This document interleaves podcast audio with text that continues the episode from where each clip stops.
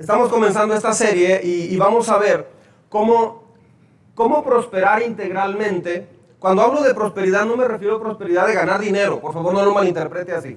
Cuando hablo de prosperar es, se refiere de una forma integral, crecer, madurar, desarrollar, tener plenitud de vida, a eso me refiero. Cómo tener una vida plena en un mundo hecho pedazos o haciéndose pedazos. Es una serie para aprender a enfrentar exitosamente los obstáculos, escuche bien, las dificultades de nuestro tiempo. Dios, Dios quiere que usted prospere en todas las áreas de su vida. Hoy en día parece que los valores se han ido destruyendo, ¿no se ha fijado en eso? Parece que cada vez los valores se van acabando, se van deteriorando, se van haciendo pedazos. ¿Quién fuera a pensar que fuera tan difícil en Estados Unidos o tan, o tan escalofriante ir a una tienda, a una graduación, a un mall, a un cine, a un funeral, a un hospital? Ah, en México eso ha estado pasando por mucho tiempo entre grupos de delincuencia organizada. Pero ¿quién fuera a pensar que en, el país, en uno de los países más seguros del mundo fuera a pasar eso? Nuestro mundo está siendo sacudido de una manera increíble. Ahora, Isaías, ¿me está siguiendo? Isaías, en, las dos primeras hojas del boletín, puede, puede tomar anotaciones si gusta.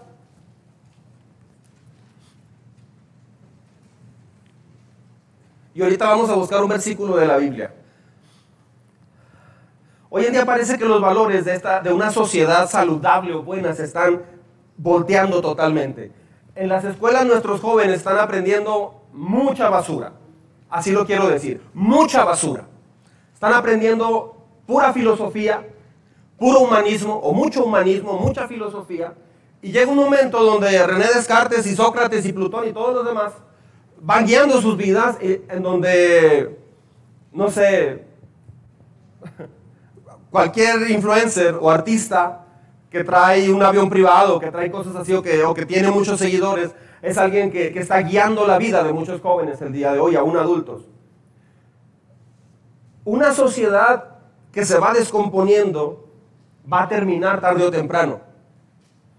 Isaías hace muchos años, hace miles de años, advirtió que cualquier cultura, escuche bien, cualquier cultura que se dirige, que a un colapso, que, ha abandonado a Dios, los valores de Dios, se dirige a un colapso inevitablemente. Mire, le comparto un texto. Isaías 5:20. Anote solo el versículo para que lo vea en casa. En el boletín viene un trabajo muy profundo, muy detallado. El boletín ah, es una manera de comunicación entre usted y yo. Por favor, sígalo y sígame a través del boletín. Viene, ¿me permites un boletín, Priscila, por favor? Sí, aprovechando, gracias. En la parte posterior del boletín, si usted es nuevo o no sabe cómo hacer un devocional y, no sabe qué es un devocional, dice, ah, perdón, no es en la parte de atrás, discúlpeme. Es en la, en la penúltima hoja, antepenúltima hoja. Dice pasos para hacer un devocional. ¿Lo ve? ¿Sí lo ve en su boletín? Muy bien. Allí le estoy explicando muy en detalle cómo seguir el, devocional. ¿Qué es un devocional? Váyase conmigo en el boletín al día lunes, que es el primer día. Después de donde toma apuntes, es el primer día, lunes. Si se fija del lado derecho, dice, mi día de ayuno es, ¿sí lo ve? ¿Sí lo ve? ¿Está conmigo? Muy bien, este, anote ahí, en, en esta semana, anote cuál es el día en que va a ayunar. Estamos en la semana de ayuno. Y luego abajo dice número uno, y ahí empieza el devocional. Esto es para que haga todo esto cada día. Ahora, si no sabe cómo hacerlo o si lo ha estado haciendo y algo le falta, váyase a leer las instrucciones que le acabo de poner en esta semana. Dice pasos para hacer su devocional. ¿Sí? ¿Amén? Muy bien. Muy bien. Entonces, Isaías 5:20. Ahora sí, ¿está conmigo acá otra vez? Muy bien. No, le sugiero que no se entretenga ahorita en el boletín, sígame y lo ve ya en casa, ¿sale?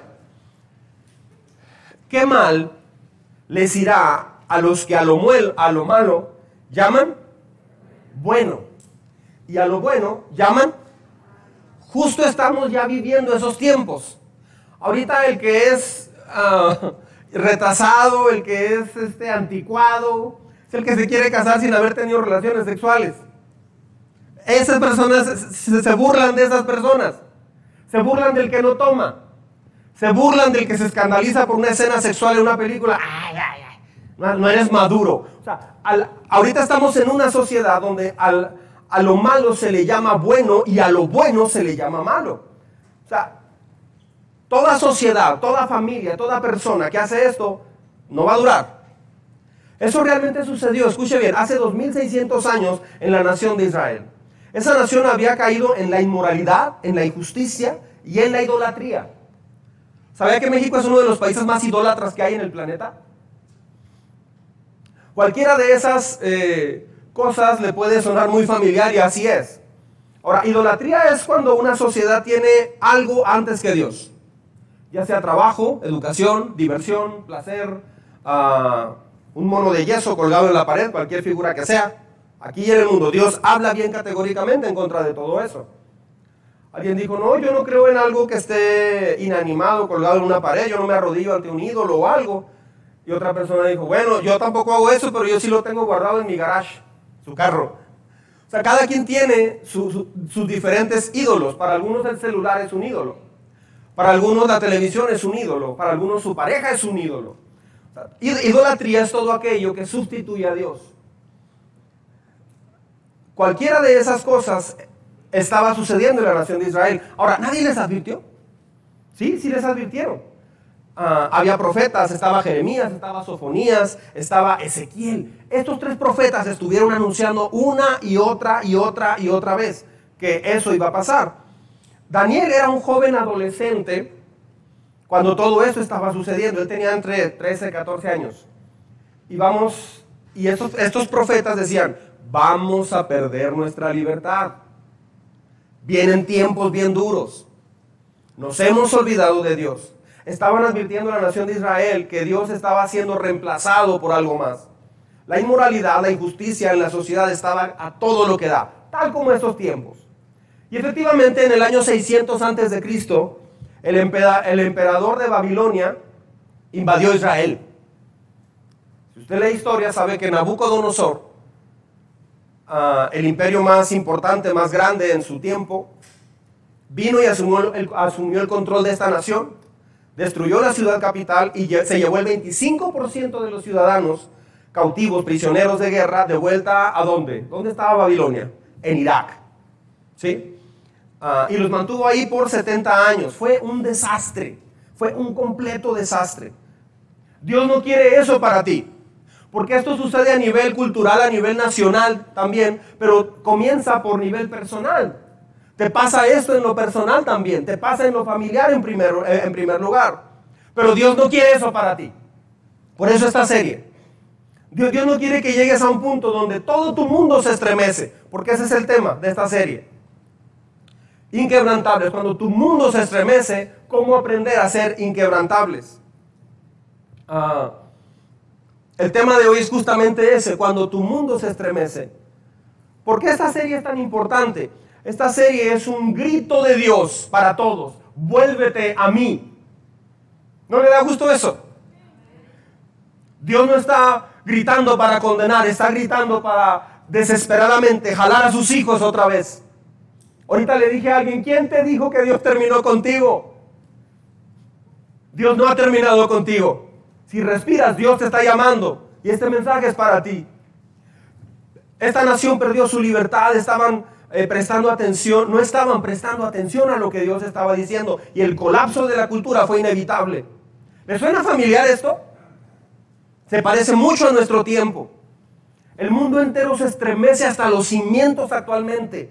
No habíamos tenido una época en muchas décadas donde el mundo se estremeciera por cambio climático, por guerras tan injustas, ah, por una depravación sexual tan, tan férrea, por, un- por una maldad de los seres humanos, ah, por, una, por una, una política a nivel mundial tan egocéntrica. No había habido tal destrucción del núcleo familiar como ahora.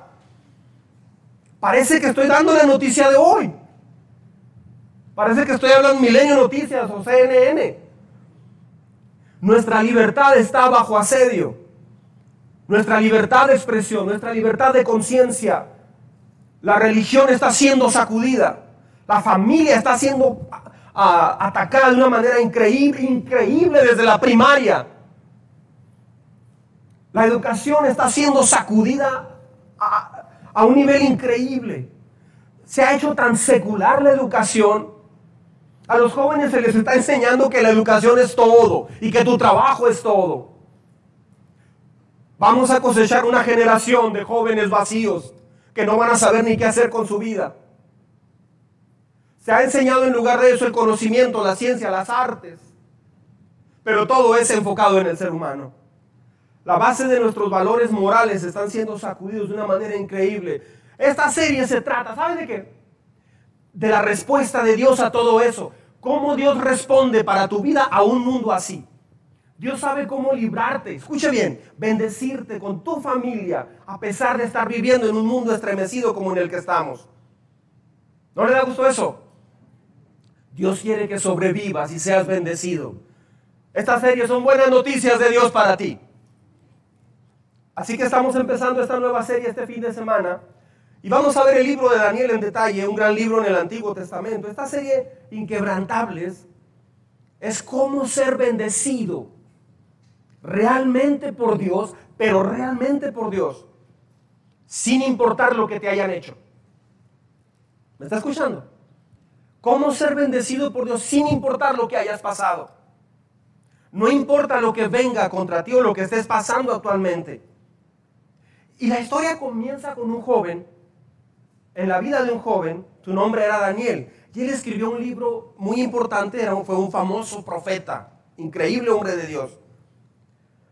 Cubre 70 años este libro de su vida, pero él empezó cuando tenía 15 años, terminó a los 85 años.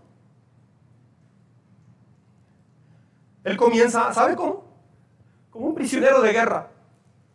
O sea, agarramos el ejemplo más caótico que pueda haber para mostrarle a cada uno de ustedes y a toda la gente que nos escuche y a la gente que usted traiga en las próximas semanas mostrarles que si Dios hizo eso con un hombre en medio de una guerra donde lo llevaron prisionero, Dios puede hacer cualquier cosa con cualquier persona. Él comienza como un prisionero de guerra y termina los 70 años más tarde como el segundo hombre más poderoso en el imperio más poderoso del momento, sin perder su integridad. ¿Me deja repetir eso? O sea, Empieza cuando tiene 15, 15 años como prisionero de guerra y termina a los 85 años de edad. Pero siendo ahora, se fue prisionero de guerra y termina siendo el segundo hombre más poderoso en la nación más poderosa del planeta. Sin perder un solo gramo de integridad para Dios. Ay, estoy bien emocionado. Mire, estoy todo, todo chinito. No sé cómo se dice en inglés, piel chinita. Uh, chicken skin. Así, así me siento. Es una historia asombrosa que tiene lecciones para cada una de las etapas de su vida y de mi vida, en nuestra cultura y en esta iglesia. ¿Quiénes ya se dieron cuenta que Dios está haciendo algo diferente en nosotros y entre nosotros? Este adolescente se llamaba Daniel, como ya dije, y este hombre le tocó, este muchacho le tocó ver la destrucción de su nación. Y es tomado como prisionero de guerra. Él fue uno de los hombres que, de los jóvenes que llevaron prisioneros, se llevaron el 25% de la población a Babilonia. Y este fue uno de ellos, Daniel. Ya no vio a sus padres, nunca volvió a ver a su familia. Nunca vio otra vez su tierra Israel. Iba a pasar el resto de su vida viviendo en el exilio en una tierra extranjera, pagana y hostil. El libro de Daniel te enseña a tener, una vida increíble, dada por un Dios increíble, y tener una prosperidad integral fuera de serie, sobrenatural, en uno de los países más difíciles para vivir, sin importar lo que le hicieron. Vamos a estudiar su vida detalladamente en las próximas ocho o nueve semanas. Pero este fin de semana solamente quiero establecer el tema. Solo vamos a meter los pies al agua. You know, empieza el agua. Y aquí es como comienza el libro de Daniel. ¿Por qué no abre su Biblia conmigo en el libro de Daniel precisamente?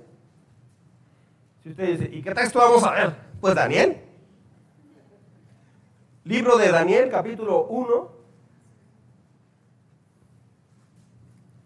Libro de Daniel capítulo 1, versículos 1 al 7. Si usted viene por primera vez, no trae Biblia, acá le voy a poner el texto, no se asuste.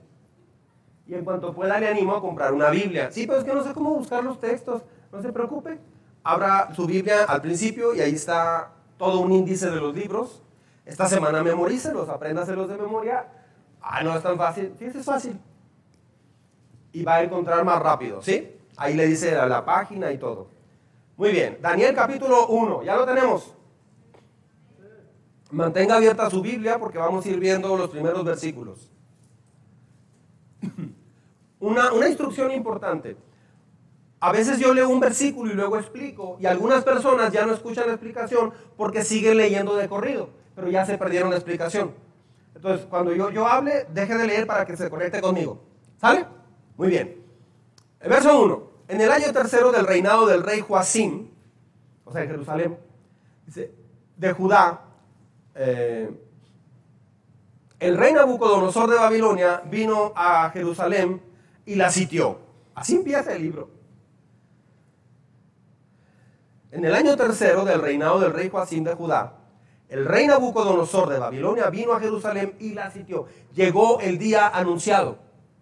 Esto se anunció por décadas y, no, y, nunca pasó nada hasta que llegó el día. ¿Le ha pasado que usted piensa que nunca van a llegar consecuencias por nuestros actos? Y cuando llegan no hayamos qué hacer. Bienvenidos a la naturaleza humana. Así somos, ¿verdad? ¿Ha sido sitiado usted alguna vez? Sitiado, llegaban y estaban hasta seis meses acampando frente a una ciudad y no podían salir a buscar alimento ni nada, entonces se iban, se iban quedando sin comida hasta que se rendían. Atacaban, iban destruyendo, eso es sitiar. ¿Ha sido sitiado alguna vez? ¿Se ha sentido asediado por los problemas de su vida? Por todo el trabajo que tiene que hacer, todo el compromiso que tiene. Y no tiene a veces el tiempo, el ánimo o el dinero para hacerlo. Verso 2. El Señor permitió que Joacín cayera en manos de Nabucodonosor. Vaya texto, ¿eh? Otra vez. El Señor, ¿qué dice? El Señor permitió. Es, yo, ah, el día de hoy usted va a estar en shock por este tema, pero le pido que cada vez que entre en shock y luego tranquilícese. Hay una explicación bíblica para eso. Dice, el Señor permitió que Joacín cayera en manos de Nabucodonosor Junto con él cayeron en sus manos algunos de los utensilios del templo de Dios, los cuales Nabucodonosor se llevó a Babilonia y puso en el tesoro del templo de sus dioses. ¡Wow! Toma las cosas del templo de Dios y se las lleva en templos paganos y los pone allí. Y note que dice dioses con minúscula. ¿qué, qué pasó aquí? Nabucodonosor, que no es un hombre malo, despiadado y pagano y arrogante, ¿sí? ¿Y por qué Dios le permitió eso? Él no es judío, él no es creyente en Dios.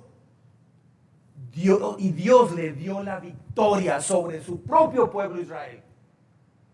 Dios utiliza muy a menudo, bueno, a veces utiliza líderes paganos o personas que no conocen a Dios para disciplinar a sus hijos. ¿Sabía eso? Lo hizo con Faraón. Lo hizo con Ciro, el, el de Media y Persia. Lo hizo con Darío, el rey, el rey Medo lo hizo ahora con Nabucodonosor. Dios a menudo usa líderes impíos, a que no conocen a Dios, para hacer su voluntad. Y él dejó que Nabucodonosor disciplinara a sus hijos, los hijos de Israel. Eso es lo que ocurrió. Después de la batalla, la nación fue llevada en cautiverio y se llevó los utensilios de la casa de Dios. O sea, lo que está diciendo acá Nabucodonosor es, nuestro Dios es más grande que su Dios. Tu Dios no me permitió eh, no me impidió conquistarte ni sacar de la misma casa sagrada tuya, de tu templo, del Dios creador, del Dios de Abraham, de, Isaac y de Jacob. No me impidió agarrar lo que yo quisiera y llevármelo a mis templos paganos. ¿Cómo ves?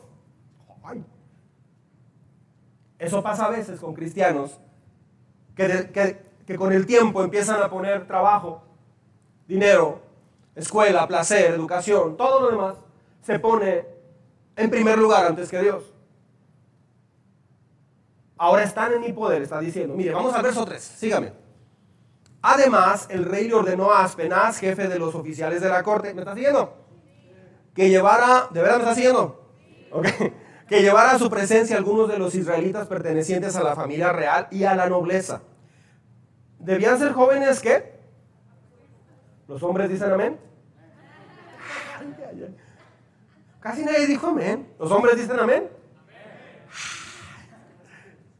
Algunas mujeres. Debían ser jóvenes apuestos y sin ningún defecto físico, que tuvieran aptitudes para aprender de todo y que actuaran con sensatez. Jóvenes sabios y aptos para el servicio en el palacio real, a los cuales Aspenaz debía enseñarle la lengua y la literatura de los babilonios. Un dato interesante. Ah, perdón, no, no avancé el texto, discúlpenme. Ah, hay un dato interesante. Se dije que aquí dice apuestos sin ningún defecto físico. O sea, dice apuestos sin ningún defecto físico y que tuvieran aptitudes para aprender. ¿Se da cuenta que son los valores que se usan hoy en día para hablar de que alguien es exitoso? Belleza, inteligencia y fuerza física. Nuestra sociedad, nuestra vacía sociedad, se basa en esas tres cosas. Si no tienes aptitudes académicas competentes, a ver cómo le vas a hacer. Si no tienes capacidad atlética, a ver quién sabe qué va a hacer de ti. Si no eres bien parecido, no eres nada. Por eso me da tanto sentimiento que los jóvenes o, adultos jóvenes se ilusionan con, con, los influencers o con artistas o con gente así, porque, wow, yo quisiera ser como ellos. Si no eres bien parecido, no eres nada. Eso es lo que está diciendo. Esto no es nuevo en nuestra cultura, nomás que ahí no había, no había TikTok, ni, ni YouTube, ni el Facebook, como dicen los adultos. Yo no digo el Facebook, digo Facebook, ¿ok? Eso es lo que está diciendo. Eso no es nuevo. Eso está en la cultura del mundo desde que nació el mundo, desde el principio. Se trata de sexo, salario y estatus. Eso es lo que define el éxito actualmente para la gente inteligencia, fuerza y belleza. Se trata de académicos, atletismo y aspecto. Atletismo no de atletismo de correr, sino atléticos. El rey Nabucodonosor dijo, tráiganme a los mejores muchachos. Y luego ponen a estos jóvenes adolescentes en un programa de tres años de adoctrinamiento cultural. Versículo 5. ¿Está conmigo? El rey les asignó raciones diarias de la comida y del vino que se servía en la mesa real. Su preparación había de durar tres años, después de lo cual entrarían al servicio del rey. O sea, iban a ser adoctrinados, iban solamente a comer la comida babilónica y fueron entrenados durante tres años. Versículo 6. Entre estos jóvenes se encontraban Daniel, Ananías, Misal y Azarías. Subraye eso, por favor, en su Biblia. Estos son los nombres de estos jóvenes. Cuando vayamos al cielo y usted se los encuentre, usted les va a decir por estos nombres. Ahorita le explico por qué. Verso 7. Y a los cuales el jefe de los oficiales les cambió el nombre. A Daniel lo llamó como Belsasar con T. Belsasar. A Ananías le llamó Sadrach. A Misael, Mesac. Y a Azarías, Abednego. Aquí están. ¿Sí? Entonces cuando usted vaya al cielo y se los encuentre, ¿Qué hubo? ¿Cómo estás? No, porque esos nombres querían decir adorador de, un dios pagano, por ejemplo. Entonces, eh, te pueden cambiar el nombre, si te, te pueden llevar a otra nación, te pueden cambiar el nombre inclusive, pero no pueden obligarte a que niegues sus convicciones. Si me quieres decir, como tú quieras, a un hombre pagano, un hombre idolátrico, Oh, dime como tú quieras, pero mi corazón eh, no puedes alterarlo, ni mis convicciones. Esta serie es acerca de convicciones. La gente padece por etapas bien difíciles porque no tiene convicciones o tiene las convicciones equivocadas. Dice que, los, que les fueron dados a estos jóvenes adolescentes nombres babilónicos. Ah, imagínense, Daniel judío, que le cambiaran el nombre por Belsasar. ¿Qué está sucediendo aquí? Lo que está pasando es que están reprogramando sistemáticamente a estos jóvenes. Es lo que muchas veces pasa a través de, las redes sociales. Papás, si, si tienen niños chiquitos y los deja que usen internet libremente y, y todo, libremente, libremente, usted está permitiendo que sus hijos sean adoctrinados por un mundo eh, eh, este, que está con los valores totalmente volteados. Usted está haciendo eso. Los valores piadosos de Israel están siendo reemplazados aquí por los valores paganos de Babilonia. Los separaron de sus papás y ahora son babilónicos. Imagínense pasar por todo eso a los 15 años. Sin embargo, a pesar de que el mundo de este jovencito fue sacudido, este joven crece y crece como un gran hombre de Dios. Daniel se convirtió en uno de los mayores profetas de toda la Biblia. Él mantuvo su integridad y su fe en los siguientes años en una cultura hostil y fue promovido, escuche bien, fue promovido a un puesto diferente de mayor jerarquía una y otra vez, cinco veces en total. Sirvió durante tres imperios en dos culturas diferentes. Primero sirvió a los babilonios, luego el imperio medo-persa conquista Babilonia y lo toman también. Y, después sirvió a Ciro el Grande. Así que él vence a tres administraciones paganas. Por cierto, a Nabucodonosor y a, y Ciro, Dios usa a Daniel para que estos reyes en un momento dijeron lo siguiente. El, un, eh, firmaron un decreto en todo el país, en toda la nación, por testimonio de Daniel. Dijeron, el único Dios poderoso y real es el Dios de Daniel. ¿Cómo fue que, cómo fue que sucedió eso? Por un joven que se atrevió a ir más allá de, su, de sus convicciones humanas. Estos dos grandes eh, emperadores se volvieron a Dios al ver la vida de Daniel. ¡Wow!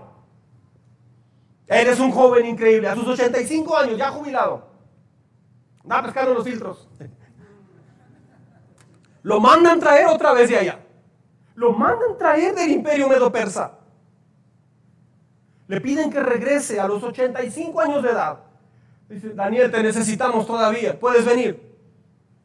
Y hace un trabajo tan increíble que el emperador sella la última etapa de la vida de Daniel y lo nombra segundo, segundo en el reino. Wow. El prisionero de guerra llegó hasta el segundo en el reino del, de la nación más poderosa en esa época. Es una gran historia, mejor que el Señor de los Anillos, mejor que la guerra de las galaxias. Fácil. esta vida de este joven está llena de aventuras, de intrigas, de política, de luchas, de quebrantos, pero nos va a mostrar Dios a través de la vida de Él cómo sobreponernos a todo eso. ¿Se ha cansado alguna vez de la vida últimamente? ¿Ha estado cansado después de esta pandemia y se está refugiando otra vez en lo mismo? ¿Está haciendo lo que Pedro? Pedro cuando cambió la vida de Pedro increíblemente porque Jesús lo llamó, estaba pescando, no pescó nada en toda la noche. Llega Jesús y le dice, te voy a ser pescador de hombres. Echa la red del otro lado y la red se rompía. Señor, soy pecador, sígueme y te voy a hacer pescador de hombres. Y pasan tres años increíbles en la vida de Pedro. Muere Jesús y Pedro, todo desanimado, deprimido, porque negó al Señor, falló, se equivocó, regresa y se sube otra vez a la barquita. La, la misma, la misma donde empezó todo.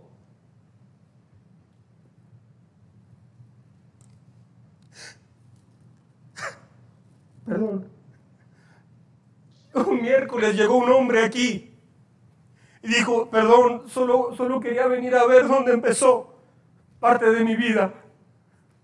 Así regresó Pedro otra vez a la misma barquita y volvió a pescar. ¿Y qué creen que pasó? Otra vez no pescó nada en toda la noche. Lo que no pudiste hacer sin Dios, no lo vas a poder hacer sin Dios. Esta serie es para que hagan las cosas distintas, porque Dios tiene una etapa distinta para ti. Esta es una historia sorprendente de cómo vivir, prosperar, recuperarte, levantarte, volver a tener vida en Cristo y triunfar realmente. Cuando la gente a tu alrededor no está de acuerdo en lo que crees, inclusive cuando estás rodeado de gente que se burla de ti. ¿Ya llamé su atención para esta serie? Debe de llamar nuestra atención. Dios nos va a decir cómo hacer todo esto. Tenemos una cultura que nos desvía. Hay problemas en el matrimonio, en la economía. ¿Qué debes hacer cuando hay un mundo conmocionado? ¿Qué debemos hacer? Primer punto, o bueno, un punto importante, no sorprendernos por la adversidad. Eso es una de las cosas primeras que debemos hacer. Mucha gente se sorprende por la adversidad que encuentra en este mundo. No sorprenderme por la adversidad, o sea, por los problemas, por las dificultades. Es lo primero que vamos a aprender en la vida de Daniel. No se sorprenda por la adversidad. Los profetas Jeremías, Sofonías, uh, Ezequiel estuvieron advirtiendo. Daniel oía todo esto de adolescente. O sea, él oía como los profetas decían. Si, Israel, si no nos volvemos al Señor, vendrá una nación del norte y hará esto y esto y esto y esto. No hicieron caso. Daniel ya sabía que, que había un problema. A primera de Pedro 4.12. ¿Sigue conmigo? Queridos hermanos, no se extrañen del fuego de prueba que están soportando como si fuera algo que insólito. Dios dice que las sacudidas en este mundo son parte normal. La vida en este mundo quebrantado, pues así es, es un mundo quebrantado. No vivimos en el cielo, ¿o sí? En el cielo todo va a ser perfecto. Aquí no es perfecto, nada. Uh, Juan 16, 33. ¿Sí? Juan 16, 33. Lo lea conmigo, por favor, en voz alta. Yo les he dicho estas cosas para que en mí hallen paz. En este mundo afrontarán aflicciones, pero anímense. Yo he vencido al mundo. ¿En dónde encuentras paz? En Él. Mucha gente busca paz en otras cosas. No. Escuche bien. La paz que vas a encontrar en Dios no la vas a encontrar en ninguna parte. Le estoy ahorrando 30 años de búsqueda. Si no me cree, entre esos 30 años y luego me busque cuando yo tenga ochenta y tantos. Jesús nos advirtió que la adversidad iba a ser parte de la vida. No deje que lo derrumbe. No deje que lo derrumbe la adversidad. ¿Por qué? Si no estamos en el cielo todavía. Pues sí, pero Dios, ¿por qué permite? Le voy a explicar más en detalle por qué. Por eso es esta serie. No se sorprenda. Dios te creó para ser inquebrantable. ¿Sabe cuál es la respuesta típica cuando alguien atraviesa una crisis? Escuche bien. Lo primero que hace la gente es averiguar quién tiene la culpa. Eso es lo último que debemos hacer. Si usted es alguien que se dedica a averiguar quién tiene la culpa, ya perdió. O sea, no va a arreglar nada. Eh, ¿De quién es la culpa? ¿Quién fue? Como si eso arreglara el problema. Si tratas de encontrar un culpable no vas a poder solucionar el problema. Así que cuando culpe a otras personas solamente estás haciendo más grande el problema o estás perpetuando el problema. Va a seguir. No se está resolviendo nada. A los políticos y a los matrimonios les encanta echarse la culpa. ¿Se ha fijado en eso? No, es que tú y tú. ¿Y por qué lo dije? Algo, algo de haber dicho. Ustedes son un partido así y ustedes qué? El burro hablando de orejas. Sáquenlo de ahí. Y, partido tras partido que entra un gobierno en cualquier país, se ve lo mismo, se están culpando siempre unos a otros. Todos los partidos, no, es que el gobierno anterior. El gobierno anterior, oye, pero tú ya tienes un año. No, es que es todo feo. El PAN nos dejó un desastre. Nos dejó un desastre. El, PRI, hijo, es que el gobierno, pues era del PRI, pues sí, pero vamos a ayudar a la ciudadanía. Ustedes también, por favor. O sea, siempre pasa lo mismo. En el matrimonio, los primeros 10 o 15 años a veces hay matrimonios que viven echándose la culpa. Entonces, ¿qué debo hacer? Bueno, existen cuatro fuentes para cada problema en tu vida. Esta información es bien importante. Hay cuatro fuentes de donde vienen los problemas a usted. Amén. Amén. Muy bien. En primer lugar, tú. O sea, yo me refiero a usted. Usted diga yo. Ok. Otra vez. ¿Cuál es la primera fuente? Yo. O sea, tú. Usted dígame. ¿Y tú qué? Yo también. Nosotros somos la primera fuente de problemas. Yo soy la mayor fuente de problemas en mi vida.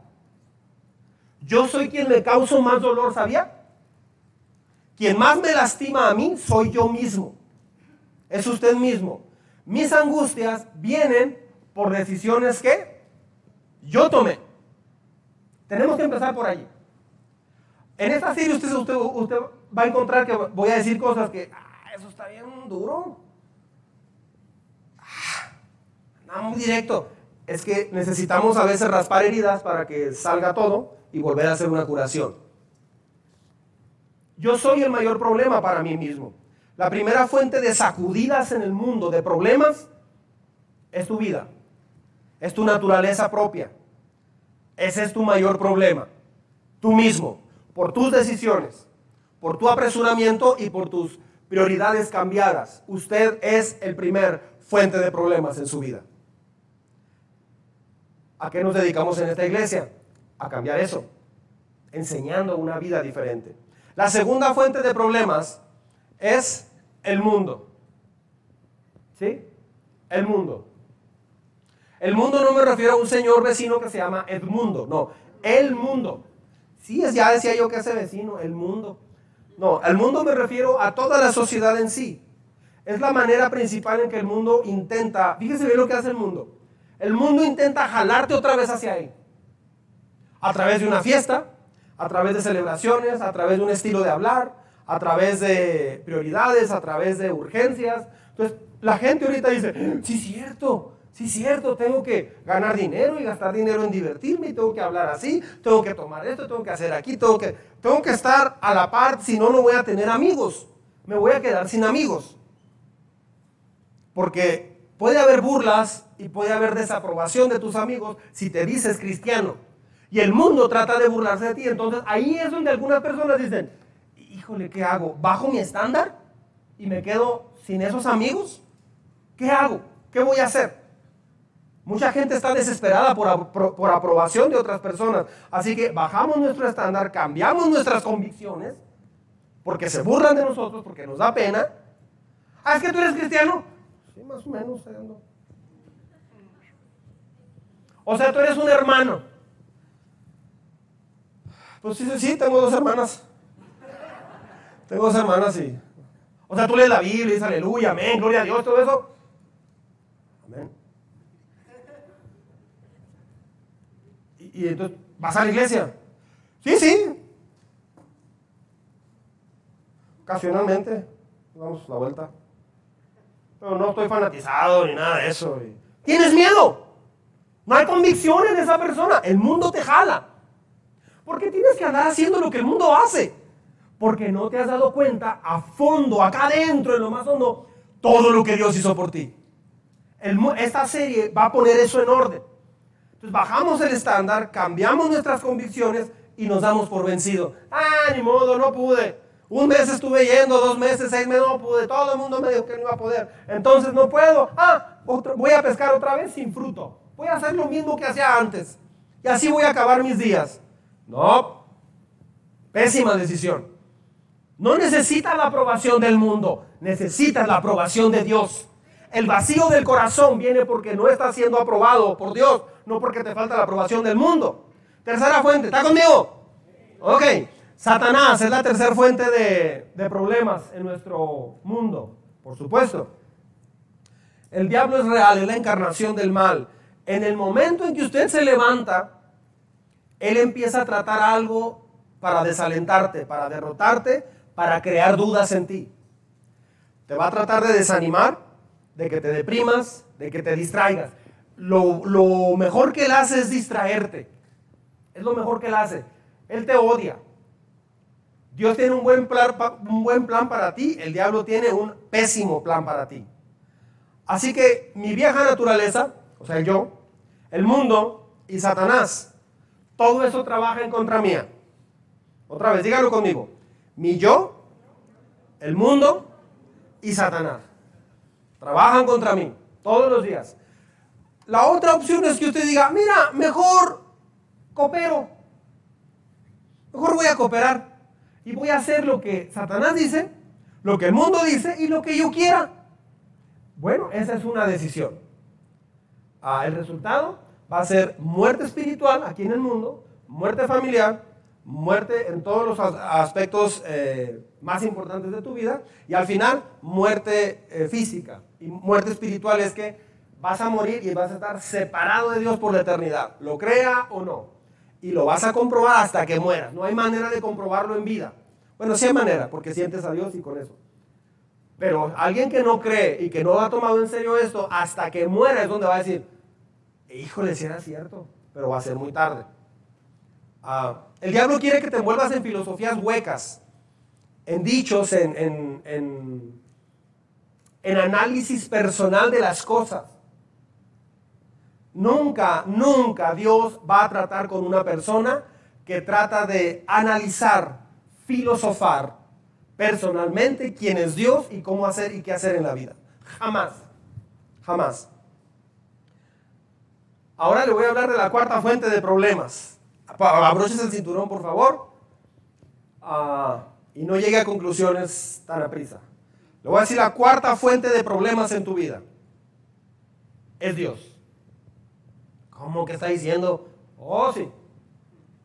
Escúcheme con mucho cuidado, por favor. Algunos de los problemas y las presiones y dificultades que tenemos en la vida también proceden de Dios. ¿Sí sabía eso? A veces Dios sacude tu vida, pero con un propósito increíble. A veces los problemas proceden de Dios directamente porque Él, quiere, Él tiene que hacer algo en tu corazón. Y nada lo va a lograr más que Dios mismo interviniendo. Esto es lo que acabamos de ver. Dios le dio la victoria a Nabucodonosor sobre su pueblo Israel. Dios intervino. Dios se convirtió en el problema de Israel. El Salvador se convirtió en el problema. ¿Por qué? Porque tenía un propósito increíble. Es por eso que quiero cubrir todo esto en detalle. El tema de hoy lo tuve que partir en dos, porque no voy a alcanzar en, este, en este momento. Ah,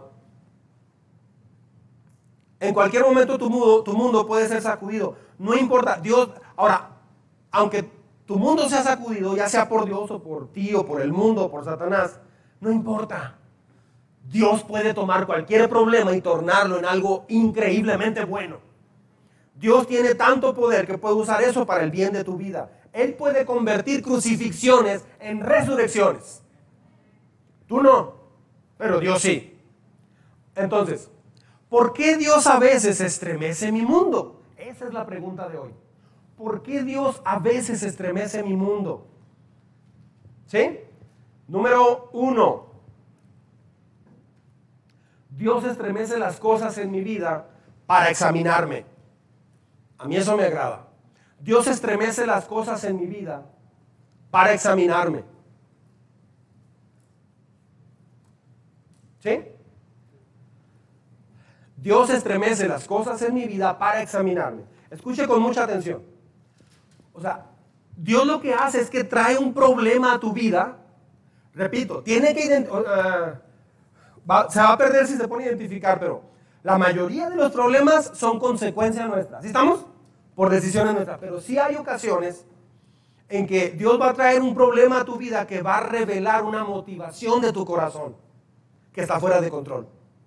Un carácter, un pensamiento, una emoción, un motivo. Dios lo que hace es que a veces permite cosas en tu vida para traer un pensamiento, una emoción arriba a tu mente y que tú te des cuenta, ah, entonces yo, yo estaba mal intencionado. Entonces yo estaba haciendo esto mal. Dios te examina y te prueba todo el tiempo. ¿Por qué? Porque te ama y porque te está santificando. Dios usará los problemas para examinarte y mostrar lo que está mal. Si no lo hace, eso que está mal te va a dar problemas más adelante. Por eso Dios lo hace en el momento. ¿Por qué tienes miedo? Porque, ay, la segunda venida. Oh, no, no ese tema, tengo mucho miedo. Este, por favor, no hablen de matrimonio delante de mí. No, hable, no me hable de hombres, por favor, de mujeres. No me hable. Eh, por favor, no mencione la palabra gerente de distrito delante de mí. Ya tuve bastante con aquel gerente que tuve. No me mencione eso, por favor. No se vuelva a burlar de mí. Porque, no sé, X cosa. Sale lo que hay en el corazón. Tienes una motivación equivocada. Hay alguna mentira que estamos creyendo a veces y no nos damos cuenta. Escucha esto. Ahora, Dios ya sabe qué, qué es lo que pasa en nosotros, pero nosotros no. No sé si me expliqué. ¿Recuerda cuando Adán y Eva? Come de todos los frutos que hay, come. Nomás de este no. De este no. De aquí no, pero de allá todo lo que quieras. Y ahí van. Comen de este. Nos parecemos, ¿verdad? Adán y. Agarraron de este fruto. Entonces tuvieron miedo de Dios y en eso dice la Biblia que Dios iba caminando y se escondieron. Y Dios le hace una pregunta a Adán, ¿dónde estás tú? ¿Que Dios no sabía dónde estaba? Le quiere mostrar a Adán, ¿por qué te estás escondiendo ahora? ¿Comiste del, así, ¿comiste del árbol? Ah, la mujer. La mujer. Y la mujer. Ah, el diablo. ¿Sí me explico? O sea, buscando un culpable. Pero Dios a veces te lleva etapas para que tú sepas quién eres y a dónde vas. O sea, ¿por qué estás haciendo tal o cual cosa? Cuando Dios permite que haya un problema en tu vida es porque quiere que tú sepas lo que está fuera de control en tu corazón. Tal vez es la economía lo que está fuera de control, tal vez es lo sexual que está fuera de control, tal vez es la vanidad, es la arrogancia, tal vez hay mucho orgullo. Dios permite cosas a veces para que te des cuenta de eso. Típicamente Dios usa a tu esposo o a tu esposa para que te des cuenta de problemas que tienes. Por eso es bien trágico cuando un hombre le dice a una mujer, ¿y en qué me equivoqué? A ver, no, hiciste esto, esto, no, cierto, yo no hice nada. Tener una pareja que no acepta sus errores, lo que queda ahí es que Dios va a tratar con esa persona de una manera fuerte. ¿Por qué? Porque Dios te está permitiendo que te des cuenta a través de tu pareja cuando tienes errores. Pero una pareja que no es enseñable y piensa que no se equivoca, no admite sus errores, aunque sean uno contra diez, entonces, lo que viene es una etapa donde Dios le tiene que mostrar a ese hombre o a esa mujer que tiene que ser humilde y reconocer cuando se equivoca, aunque sea un error contra 20 de su esposo o su esposa. Entonces, Dios quería que Adán supiera dónde estaba porque estaba escondido. Nosotros hemos estado asustados, culpables, escondidos. Cuando Dios te hace una pregunta, escuche bien esto, cuando Dios te hace una pregunta de algo, es para tu beneficio. Cuando Dios trae un problema a tu vida, es para tu beneficio, para que te des cuenta de una verdad que no sabías. Y a veces Dios estremece tu mundo para examinarte. Miren qué texto está aquí. Jeremías 17:10. ¿Sigue conmigo? Los que tienen sueño dicen amén. ¿No? Ok. Jeremías 17:10 un día un predicador en el Instituto Bíblico estaba predicando, un maestro estaba predicando así bien. Y por eso dice la palabra, así estaba. Y de repente sin cambiar de tono ni nada dice, y así dice la palabra y los que tienen sueño dicen amén. Todo el mundo, amén. Se, este, se dejaron llevar. Jeremías 17:10. Juntos, por favor. Pero yo, el Señor, investigo todos los corazones y examino las intenciones secretas a todos les doy la debida recompensa según lo merecen sus acciones. Note que Dios examina tus motivos. Escuche esto. ¿Por qué examina tus motivos? Sígame con mucho cuidado. El por qué haces algo es más importante que lo que haces. Otra vez. Yo puedo dar una ofrenda. Ahorita que estamos en una etapa de, promesas eh, de fe para pagar una deuda que tenemos como iglesia y quedarnos en este edificio. Al final hay más información de eso. no, yo voy a dar la cantidad que usted quiera dar.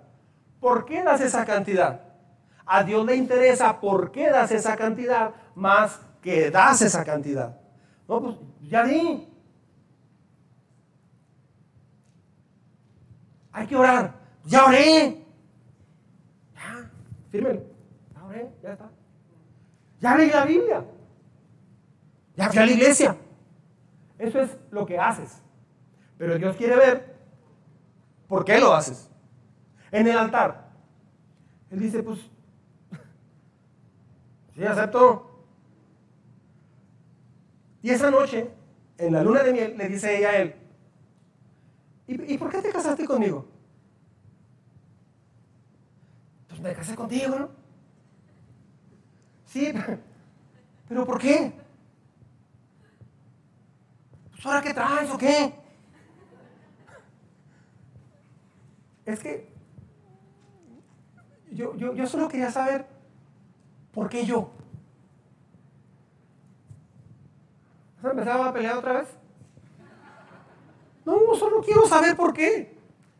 Para esa mujer, el por qué es más importante que el que. Si el hombre saca el acta de matrimonio, aquí está, ok, tómale un screenshot, una foto. Aquí está. Voy a tapizar, voy a mandarlo a hacer un post y lo voy a pegar en la pared de la sala, todo lo grande. Nuestra acta de matrimonio. Para que no me anden molestando con esas cosas. ¿Me casé, sí o no? ¿Estamos en Cancún, sí o no? ¿Te mandé flores hace un mes? ¿Sí o no? Te dije delante de todos, acepto, sí o no. Parece el doctor Sean, The Good Doctor. El qué no es importante, pero el por qué es lo más importante. Y Dios examina tu corazón y trae etapas a tu vida para saber por qué. Por qué haces lo que haces. Una persona me dijo, no entiendo por qué el domingo estoy bien y en la semana me desconecto tan feo. Ahí hay un problema serio. Pero yo vengo a la iglesia ¿Sí? Cualquiera puede venir a la iglesia. El diablo ha venido a la iglesia. Los demonios entran en las iglesias. El por qué siempre es más importante que el qué. Dios se enfoca en el por qué. Tengo miedo del apocalipsis. ¿Por qué? Eso detona muchas cosas. Ah, lo que haces en la vida no es tan importante para Dios como el por qué lo haces. Dios mira la motivación, Dios mira la intención. Ahí es donde comienza la santidad. Tú podrás hacer eso o aquello y todo va a estar bien. Conmigo todo va a estar bien. Pero yo no sé por qué hace usted lo que, lo, que usted hace. Yo no conozco su motivación. Dios sí. Dios mira el corazón, Dios mira la motivación. Dios nos examina porque está mucho más interesado en tu integridad que en lo que tú haces, nada más que en tu imagen. Escucha bien. ¿Qué? Pues hice esto, ¿no? Oré, trabajo, traigo un cheque, hago esto, hago aquí, hago allá. Ahí está. Muchos piensan que la vida cristiana es hacer cosas. No es hacer cosas. Eso no es crecimiento. Un día le pregunté a alguien, una persona me dijo, ay, me ando cayendo. Un día le pregunté a una persona, este, no, ya estamos viendo una iglesia, así, así, así. Y yo le, yo le hice una pregunta. ¿Y te estás pareciendo a Cristo en ese proceso que estás viendo? Ah, no, pues esa pregunta está difícil. ¿Se fija? O sea, es muy fácil decir, ya estoy yendo a una iglesia, ya estoy cumpliendo. Digo amén, aleluya, pongo cara de iglesia el domingo, cargo mi Biblia y me compré una más grande, mira, así la cargo. Es más, la voy a traer en un, en un diablito, no, pero en, un carrito. O sea, aquí traigo. Este, día una persona me dice, pastor, cargamos el, escritorio de un diablito. Le digo, no, no seas ingrato. En un te reprendo. Este, mira, traigo una Biblia bien grande, y luego, este, y en la adoración me pongo serio. Esas son actitudes. Eso es lo que haces. Pero ¿por qué lo haces? Ah, pues lo hago porque lo tengo que hacer, porque a eso vengo a la iglesia, ¿no? Lo hago porque los cristianos lo hacen. O lo hago porque amo a Dios. Y quiero expresarle cuán importante es para mí. ¿Por qué renunciaste al trabajo para poder venir a la iglesia? Porque ya no me interesa más mi vida eh, en cuestión de mis prioridades. Quiero poner a Dios en primer lugar porque lo amo y quiero vivir con Él. ¿Y tú? Porque usted nos da mucha lata con eso todos los domingos. Y además la Biblia lo dice, pues hay que hacerlo. Ni modo, se me va a un sueldo muy bueno, pero ni modo. Ni modo. ¿Quién sabe dónde iría a vivir? Voy a vender mi carro. Voy a bajar de peso porque no voy a tener que comer. Por su culpa. El por qué lo haces. Ah, damos los cursos los miércoles. ¿Qué hiciste para entrar a un curso? Es que Dios va a cambiar tu vida en esos cursos. Le doy mi palabra. Ah, no, pues tuve que hacer esos cambios. ¿Por qué los haces? Pues porque si no los hago me va mal. Mala respuesta. ¿Por qué vienes a la iglesia? Pues porque me trae mi mamá y papá. Mala respuesta. O sea, te traen y vienes, no tienes que venir. Ah, caray. No tienes que venir. Quédese, quédese en casa. Vive tu vida. Camina contigo. Pero tu mamá y tu papá te traen porque desesperadamente quieren que te des cuenta. Como ellos ya tienen más camino andado, más millaje recorrido, ya se dieron cuenta de que Dios es real y Dios puede cambiar tu vida. Y si no, va a venir todo unas décadas de mucha frustración y dolor para ti. Si no alcanzas a entender cuánto te aman tus papás y te traen a la iglesia y vienes enojado, es porque no tienes la menor idea de quién es Dios ni el amor de tus papás por ti al traerte a la iglesia y vienes renegando. El por qué es bien importante. Imagen es lo que el mundo puede ver. Entonces todo el mundo hace las cosas por imagen. No, jamás funciona así. ¿Por qué recibiste a Cristo? Pues porque si no al infierno. Pues sí, es una parte. Dios dice, quiero examinarte para que puedas ver tu propio corazón. Mire, síganme. Deuteronomio 8.2. ¿Está conmigo? Dice, recuerda que durante 40 años el Señor tu Dios te llevó por todo el camino del desierto. Otra vez, recuerda que durante 40 años el Señor tu Dios te llevó, ¿por qué? Por todo el camino del desierto. ¿Quién los llevó? Dios. Vean lo que dice. Y te humilló. Ah, caray y te puso a prueba para conocer lo que había en tu corazón y a ver si cumplirías o no sus mandamientos. Dios te prueba para ver qué hay en tu corazón. Ahora muchos dicen, qué feo que Dios los haya humillado. No, tiempo. Esta generación no quiso obedecer a Dios. Se rebeló contra Dios una y otra vez. Ahora, ¿por qué Dios hace eso? Porque Dios los ama. Tus reacciones a las dificultades miden tu fe, miden tu compromiso, miden tu madurez, miden tu integridad. Dios quema las impurezas de tu vida. Dios te está probando. ¿Qué está probando? Dios está viendo si realmente crees lo que dices creer. Porque muchas veces no es cierto, no creemos lo que decimos creer. Eso no es cierto. Por eso hay depresión, desánimo, quebranto, frustración, enojo. Porque no es cierto, no se cree lo que decimos creer. Entonces Dios interviene para ver si es cierto. Y entonces te pregunta y te lleva a un punto donde dices, sí es cierto, sí es cierto. Dices, Dios es lo primero en, mi vida y decimos tener integridad, pero deseamos bajar el estándar porque ya no somos tan populares o porque ya no nos aprueban en el trabajo o en la escuela. Dios dice, le dices a Dios, estoy totalmente comprometido contigo, Señor, pero cuando hay presiones, te das por vencido y te alejas muy rápido. Entonces, la pregunta importante es, ¿qué revela este problema acerca de mí? Esa es la pregunta que usted debe hacer, si yo debo hacerme en cada problema que tengamos. ¿Qué revela este problema acerca de mí? ¿Qué está mostrando este problema acerca de mí?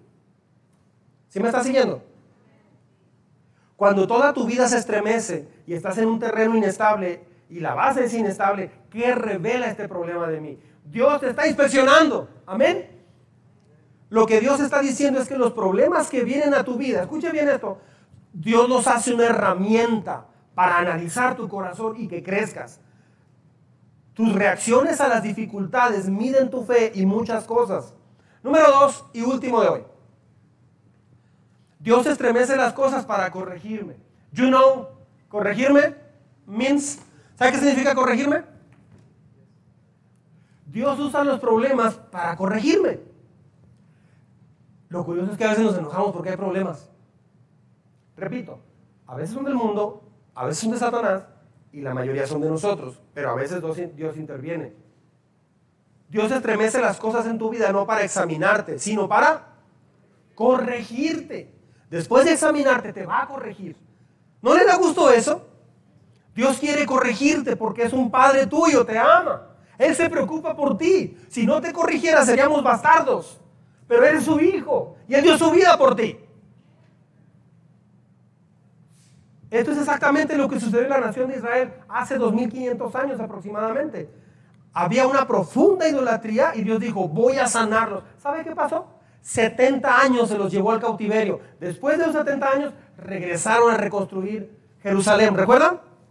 Nehemías y luego Esdras, bla, bla, Sofonías, bla, regresan y reconstruyen. ¿Qué cree que pasó después de esos 70 años de idolatría, de exilio de su tierra? Jamás Israel volvió a tener idolatría. Como había antes, jamás. Aprendieron la lección. Levante la mano quien ha pasado por una etapa dura y luego dices, ya entendí. Y cambió tu vida radicalmente. Esa es nuestra vida. Parece que lo que duele funciona, es lo único que funciona. Gerardito. Gerardito. Mami, va a entristecerse contigo. No, no golpes. No golpes a tu abuelita. No, menos con el dardo. No. Gerardito, no va a haber pastelito, ¿eh? Chamaco este. Gerardito. Ayer no sé dónde andaba. No sé dónde andaba, qué preocupante, ¿verdad? No quise decir eso. O sea, andábamos, fuimos al cine. La hermana Perla me llevó al cine. Y yo solo. Y, este. Fuimos a ver los dinosaurios. Va a lo mismo. Pero bueno. Este. ¿Qué iba a decir? Esta se me olvidó. Ya ves, Lorena. Y veo, veo que va una mamá y el niño corriendo así, gritando, ¡ah! corriendo así por todas partes. Y la mamá, no corras. ¿Cree que el niño no la escuchó? No corras. Hasta más fuerte decía, no corras. Esa no es corrección. Dios no te corrige así. Dios un padre que ama es un padre que se asegura que el niño escuche cuando el papá habla cuando la mamá habla. Ese es un papá. Esa es una mamá. La otra persona no es un papá, no es una mamá. Lo siento. Los engendró y todo el rollo, los tuvo y los crió. Todo, ¿ok? ¿Sí? Pero no es papá ni mamá. Ahora, el otro extremo es, no, siéntese bien. Eh, eh. ¿Cómo se agarra cuchara? Échale sal. Ah, con la mano izquierda no se agarra la sal, con el de la derecha. Siéntese bien. Sí, la nariz. Pobre, en cuanto cumpla 13 años se va a de la casa. o sea, quien hace eso tiene un problema serio en su corazón. Dios los llevó a un país extranjero por 70 años. Aprendieron la lección cuando volvieron. Mire, Hebreos, ¿sigue conmigo? Si a ustedes les dejan, ¿sí estoy bien? Si a ustedes les dejan sin disciplina, que todos reciben, entonces son, ¿son qué? Bastardos y no hijos legítimos. Después de todo, aunque nuestros padres humanos nos disciplinaban, los respetábamos, ¿no hemos de someternos con mucha más razón al Padre de los Espíritus para que vivamos? En efecto, nosotros, nuestros padres nos disciplinaban por un breve tiempo y eh, como mejor les parecía, pero Dios lo hace para nuestro bien a fin de que participemos de qué? De su santidad, ¿sí? Verso 11, ¿estoy bien?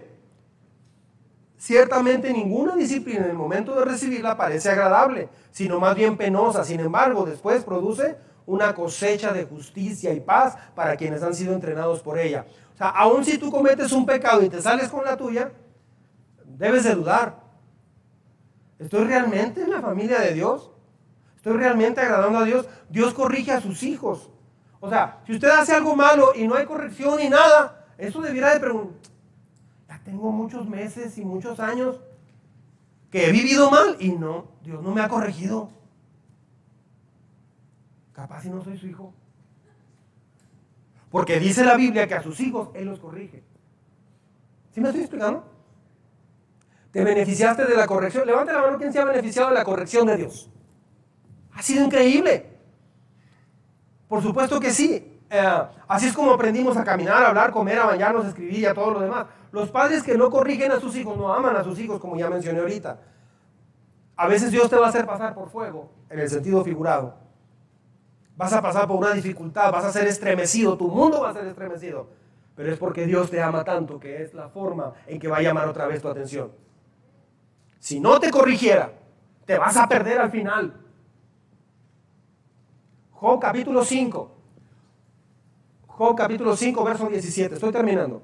Job 5, 17. ¿Está listo lista? ¿Lo leemos en voz alta, por favor? Cuán dichoso es el hombre a quien Dios corrige. No menosprecies la disciplina del Todopoderoso. Dice que es un privilegio, es un honor ser corregidos por Dios. Porque eso significa que, que te ama. Los padres que no corrigen a sus hijos no aman a sus hijos. Cuando el dolor es fuerte, ¿qué haces? Cambias. Hay algunas lecciones que solo vas a aprender a través del fracaso. No toque la estufa, mijo. Okay, ya no la va a volver a tocar. Va la estufa y, ¿sí? Ya aprendió Gerardito. O, Panchito, como Juanito, como quiera llamarlo. No aprendes el, el valor del dinero hasta que manejas muy mal el dinero. Y te duele tanto. ¿Dicen amén? O sea, no aprendes el valor de la amistad hasta que pierdes esa amistad. A veces Dios usa el dolor, los problemas, las sacudidas para corregirte tal como lo hizo con su pueblo Israel. La respuesta depende de nosotros. Dios se enfoca en cómo respondes a su corrección, cómo respondes al problema. La otra pregunta clave es esta. ¿Qué me está enseñando en este problema? ¿Qué me está enseñando este problema? Todo el mundo pregunta, ¿y por qué a mí? No, esa es la pregunta equivocada. No, ya no pregunte eso. O sea, ni pierda tiempo. ¿Qué me está enseñando Dios en este problema? Si intentaste hacer algo y no funcionó y fracasó, y lo intentas una segunda o tercera vez de la misma forma, con la misma forma de pensar, es seguro que vas a fracasar. Tienes que meter información nueva y Dios es tu mejor aliado en eso. Y esta iglesia es tu mejor aliada en eso. En vez de decir por qué a mí, en lugar de preguntar por qué, debemos preguntar ¿qué quieres que aprenda, Señor? ¿Qué tengo que aprender? Amén.